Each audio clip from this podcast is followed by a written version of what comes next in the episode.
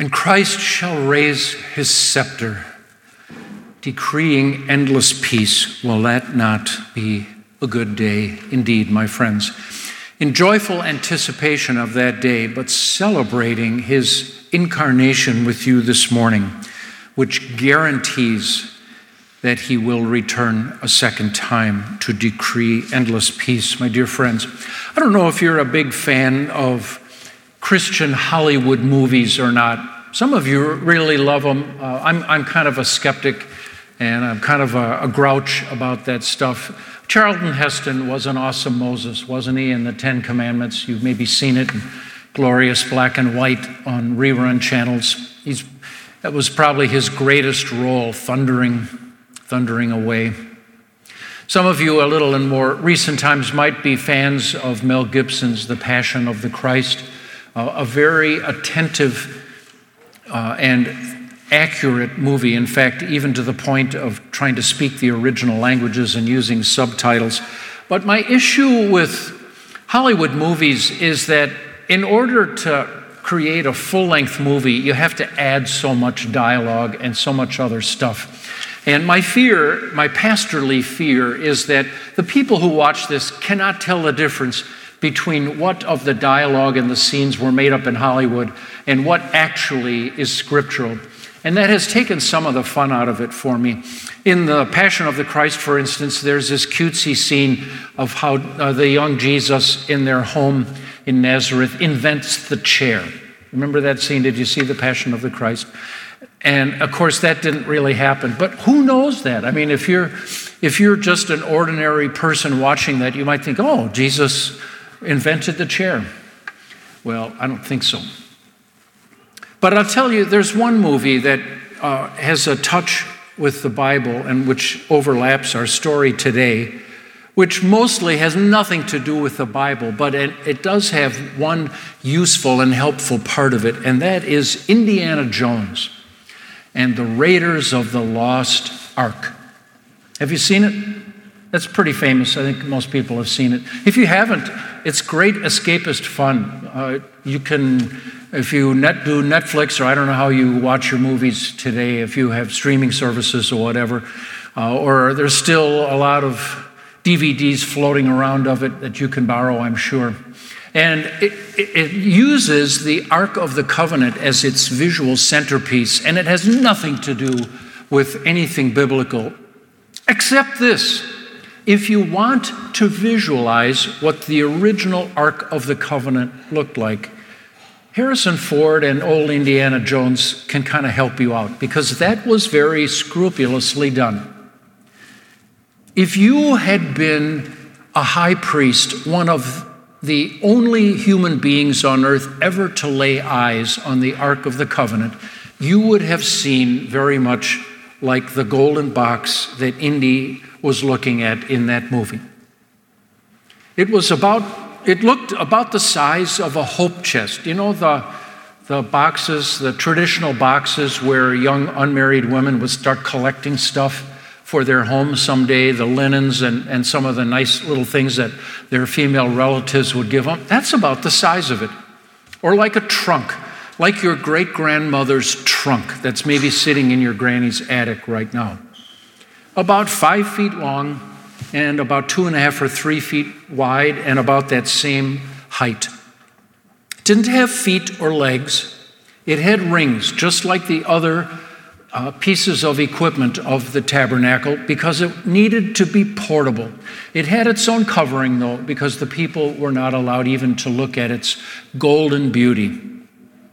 There were golden rings set in the corners and there were poles then that would be run through. In fact, because once they set it down inside, once the, the carriers, the official carriers set it down, uh, they didn't move it again. The poles were left inside and left in the rings. It was inside the most holy place, and only the high priest, only once a year, was allowed to go in there. And even then, he had to be throwing up clouds of incense because God wanted his majesty and his mystery to be shrouded from human eyes. Remember that the tabernacle was like the interface between sinful people and a holy God, between a broken, dying earth and the pure, uh, undying, holy heaven. This was the interface, and God was simultaneously saying, Come to me, but not too close. You could approach to the courtyard, but no further. Only the priests could step into the outer room, the holy place. Only the high priest could step into the inner room. It was a 15 foot by 15 foot by 15 foot cube. Solomon's later was built to a much bigger scale, but it was the same proportions and it had the same equipment and same concepts. God had instructed the craftsmen as the people of Israel were encamped around the foot of Mount Sinai. He had instructed them to build for him a portable tent church, a big courtyard, about a quarter of the size of a football field, with a fence that could be uh, stretched up and put up and taken down, had poles and panels of fabric stretched in between and animal skins. And then was the tent itself, 45 feet by 15 by 15 high. And that was where God met his people. Here's what he said he wanted them to build for him in the innermost sanctuary. This is from Exodus 24. Have them make a chest of acacia wood, two and a half cubits long, a cubit and a half wide, and a cubit and a half high. Overlay it with pure gold. Where do you suppose they, where did, where did ex slaves get gold from? I'll tell you what, on Juneteenth Day, the original one, when the slaves in Texas finally were able to run for it, uh, they weren't packing a lot of gold. Where did these Israelites get all this gold?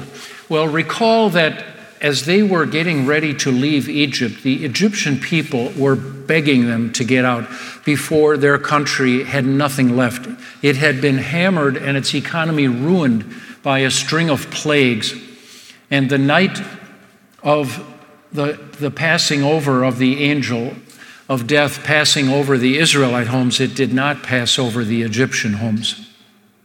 The, the Egyptians were so eager to get rid of the Israelites, they tried to bribe them in any way they could to get them out of their land while there was anything left at all. And very likely the gold that the Israelites had was jewelry, was Egyptian jewelry that they melted down. They actually constructed a gold foundry and melted down that jewelry and then would roll it or cast it in the shapes that they needed. In this case, they rolled it out flat and hammered it into sheets, which they then used to plate or cover the wooden box. So the wood disappeared, and all you could see was the gold. Cast four gold rings for it, fasten them with two rings on one side and two rings on the other. So it, it sat low. It was not like a tall table its little feet were like the feet underneath your couch, just tiny little feet, because the box basically was to sit on the floor and the feet were small. Make poles of acacia wood and overlay them with gold, and insert the poles in the rings. The poles are to remain in the rings of this ark, they're not to be removed. Then put in the ark the testimony which I will give you. Uh, Moses didn't have it yet. Uh, he wasn't going to get it until Exodus 34. And then, of course, he was going to break the first set, and God would have to make the second set. One of the side uses of this beautiful golden box was to serve as a museum. And ultimately, it had three objects inside of it as a remembrance of the amazing acts of God. You know what was inside? Well, I just told you one.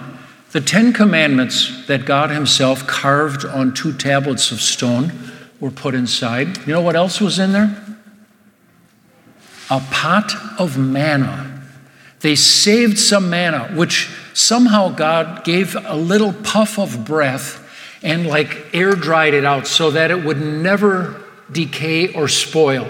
It would last forever, and it would be a reminder of the time of the 40 years when miracle food came out of the sky and lay on the ground for the people to scoop up with their hands every day for 40 years. And the last manna to exist went into the golden box, into the ark. And the third thing in there, do you remember what it was, or do you know what it was? Aaron's rod. Now, I don't know, normally a walking stick for an adult male you'd think would be about six feet high, so it wouldn't fit. So I kind of wonder if they got a chop saw and kind of cut her in half and put it in half, or um, if, if they just had a piece of Aaron's staff. But what was so amazing about Aaron's staff was the Lord, at a time of leadership challenge, did a miracle to show that Aaron was indeed his chosen leader and the man he had chosen to be the high priest. And that staff began, this dead, dry hunk of wood started to blossom.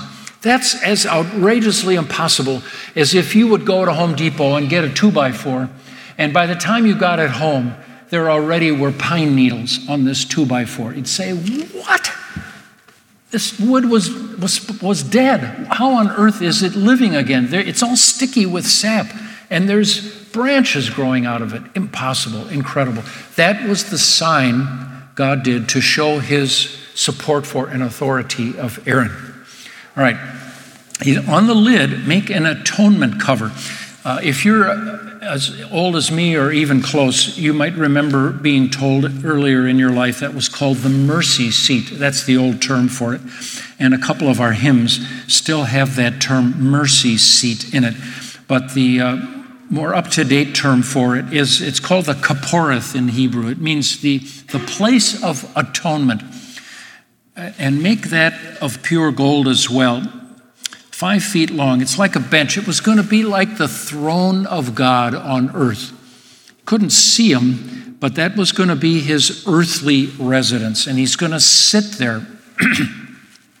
and what makes it possible for any human being to get even close, even the high priest, was that atonement had been made. The, the, a, a, substitute had died, and when the high priest would go in there once a year on the great day of atonement, he'd be swinging his incense pot to throw up clouds of sweet smoke, and he'd be sprinkling blood on the atonement cover to remind God not to smite the Israelites because a substitute had already died. These, of course, were pre enactments of what was going to happen on Calvary, where the Lamb of God died for the sins of the world. So that flat spot got the term atonement cover. And the Lord, this is like a little representation of heaven. So, as you know from your peeks at heaven from the book of Revelation, God is always surrounded by angels worshiping Him and attending Him to jump to do His every wish. And so his earthly throne needed angels too, but they were going to be golden angels. Make them out of hammered gold. Make one cherub on one end and the second cherub on the other. Make them of one piece with the cover, so they're integrated with the lid, the kaporeth, the atonement cover, at the two ends. Have their wings spread upward, overshadowing the cover, and then the wings would touch uh, they're to face each other. Place the cover on top of the ark and put in the ark the testimony which I will give you. Then, above the cover, between the two cherubim that are over the ark of the testimony, I will meet with you and give you my commands. An extraordinary thing. And I, to complete the story, if you don't mind, I'm going to jump ahead to Exodus 40 when they had constructed everything according to God's blueprints, the cloud covered the tent of meeting, and the glory of the Lord filled the tabernacle. Moses could not enter the tent of meeting because the cloud had settled on it. He shouldn't have gone in there anyway because he wasn't a priest. But here's the, the key word and the glory of the Lord filled the tabernacle. Christmas fire. This is, this is the fourth and final bit of fire in the way that God wanted to show up and represent himself. Remember, there are four kinds of fire in the tabernacle four layers, four rings. The outermost ring is the consuming fire. of the place of sacrifice where animals, substitutionary animals, were killed, were butchered, their blood often caught and used as part of the ceremony to hammer home the idea that God is a consuming fire, that He is a God of law who is serious, deadly serious about His laws, that human sins are capital crimes in His court, and without the shedding of blood, there can be no forgiveness. Over and over, that drama was reenacted in the most public way possible. That God wanted people to see. And so that was called the tent of meeting because that's step one in how you meet God, acknowledging your sinfulness, your need, your inadequacy, the great distance between you and God. But it also was a place of meeting because that is where the gospel was spoken. That is where mercy was demonstrated, in that God would accept a substitute for you and you could go free. Through your faith, the forgiveness and innocence of that substitute would be put on you, and you now could call yourselves God's children. You could live in peace and security, living in joy. The second ring of fire was the ring, was the, uh, the candlestick which threw illuminating fire. So consuming fire on the outside, illuminating fire inside, and the lampstands threw their light on the 12 loaves representing the Israelite people. This showed that it's like by proxy now, the lamps representing God and the bread representing the people. Here's the touch point. This is the interface. And God threw his light on them to show that his eyes were on them all the time. Ring number three, it was the fire of incense. It was an aromatic and fragrant fire that exemplified that people forgiven by God smell good to him now, and he loves his children. We have a sweet smell before God. And the final fire is the presence of God himself. So, what did the, the fire of the, the presence of God himself show as it went into the tabernacle? And by the way, when Solomon finished the construction and on dedication day of his new temple. 1 Kings 8 tells us that the glory of the Lord once again became visible and literally went into the building and went into the most holy place. And there in the darkness, that fire burned in splendid isolation. What did that show? It showed, number one, that I am here. It showed God's special presence on earth. This is a big deal. I think one of the things that makes a lot of your neighbors makes it hard for them to believe in God. One of the reasons that some of your family, especially the younger ones as they're growing up, are turning to atheism and being agnostics and being so skeptical of Christianity is they just don't see anything. They, they're not aware that God is here. They're not even aware that this is God's world. They've been told since they were little in their school classes that the world evolved all by itself, that there is no God involved in bringing about the physical universe. And they are not able to see or perceive God on earth anywhere. And so the fact that God would demonstrate to the Israelite people, I am very much alive, and I'm going to let you see me go into my house on earth is a big deal. It's a big deal for you and for me as well to see that God was on duty developing his plans of rescue for the fallen human race, not just in our lifetimes, but this has been going on for millennia. Secondly, not only I am here, but I choose you. What a dignity given to the Israelites. What a high calling and high role they had. How precious and valuable they were to God's plan of salvation for the world. You are my chosen people, not just because you're so cute. In fact, God, on various occasions, had gotten so disgusted with them, he was going to destroy them all and start over if he hadn't been talked out of it by his leaders. But what a what a dignity given to Israel that it's among you that I will pitch my tent. I choose you, not only to be objects of my love, but you are my ministers. He said on, to Moses on Mount Sinai, You will be for me a kingdom and priests. I want you to represent me to the world and show how good it is to have a relationship with me. Third, the third and final piece is that fireball inside of their place of worship showed that God's protection and his care were going to be there and available to them. And just if, when you read the stories of what God was willing to do for the Israelites, there seemed to be no limit to what he would do to bring about their security and prosperity. Now, when the Babylonian captivity came and the temple was destroyed, the glory disappeared.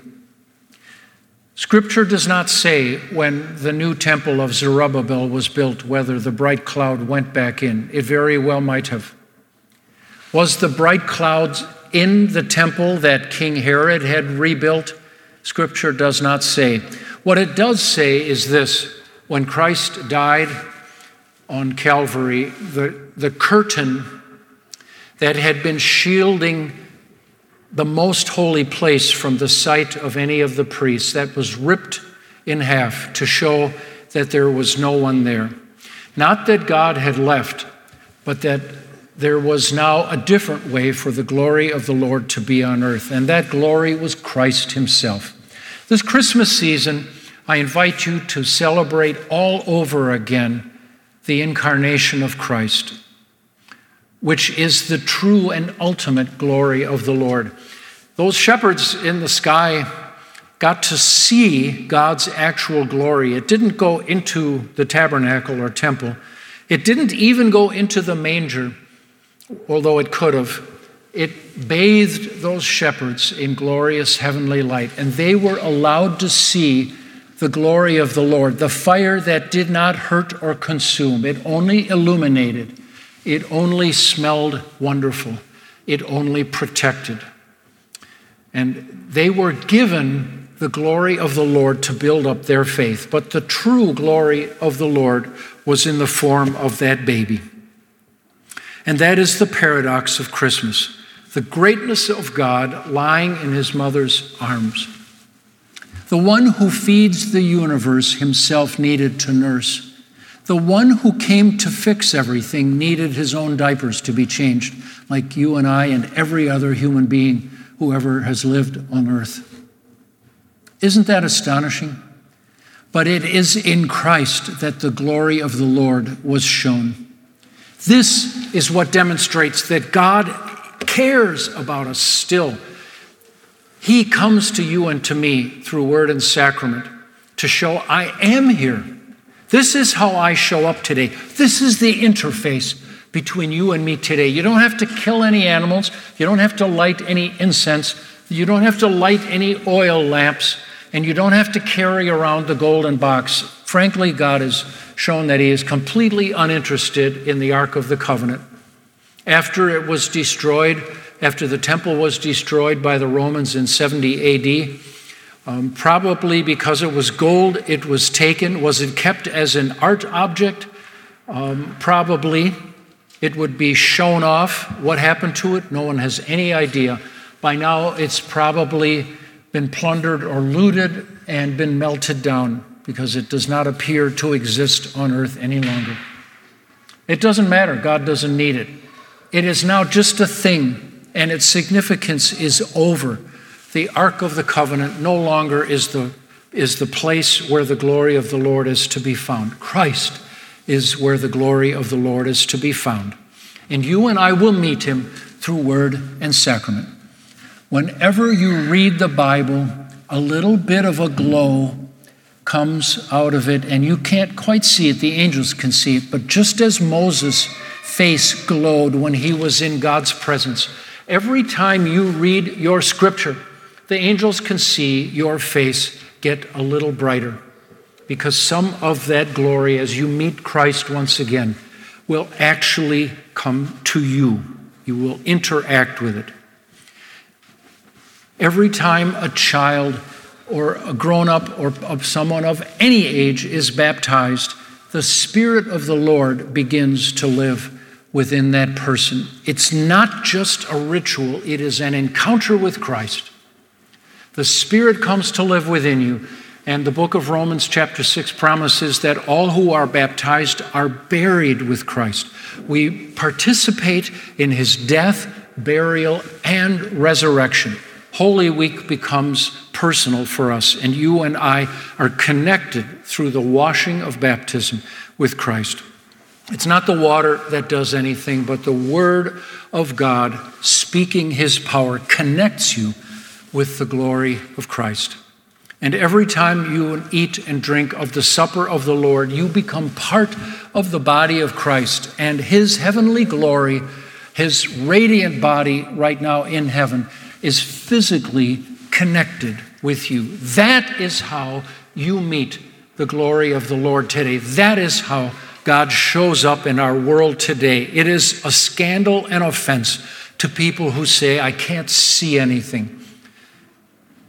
And that then gives them the excuse I'm going to make up my own religion or develop my own religious philosophy. That is the culture and age in which we live today. But I urge you earnestly to use this Christmas time to celebrate the fact that the glory of the Lord did come to earth. And the same messages that the original tabernacle brought to the Israelites, God brings to you today. First of all, I am here. He, his presence fills the world.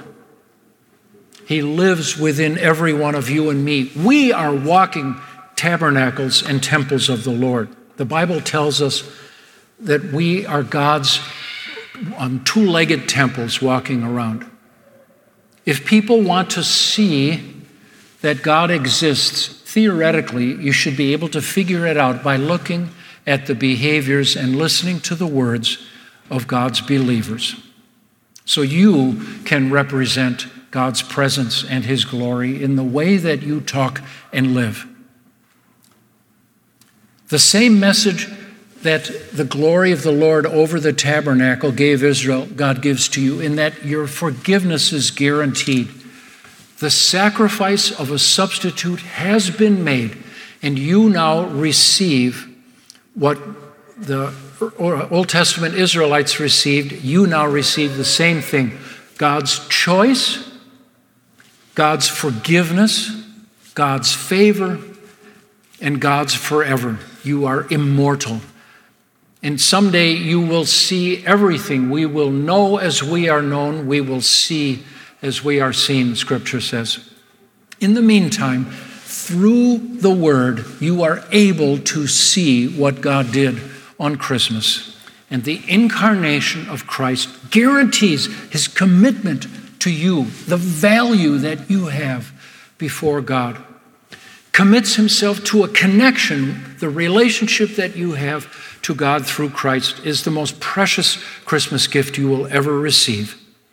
And as Christ came to our broken world to be one of us, he also is going to make us like him Scripture says, For we shall see him as he is. That day will come soon. In the meantime, hang on to these amazing stories, for it is through word and sacrament that we interface with our God. He is here, He is kind and forgiving and loving. He's going to help you and bless you in your life, protect you and help you navigate all of the stresses and problems that you will encounter. But He's going to lead you. This is only the, the preliminaries. Your real life is yet to come, and it is guaranteed for you by the glory of God in the face of Christ. This is good news for God's people. Amen. This message was a production of St. Marcus Lutheran Church. For similar content, subscribe on iTunes, Google Play, or our YouTube channel. For more information about how to support our urban gospel ministry in Milwaukee, please visit stmarcus.org.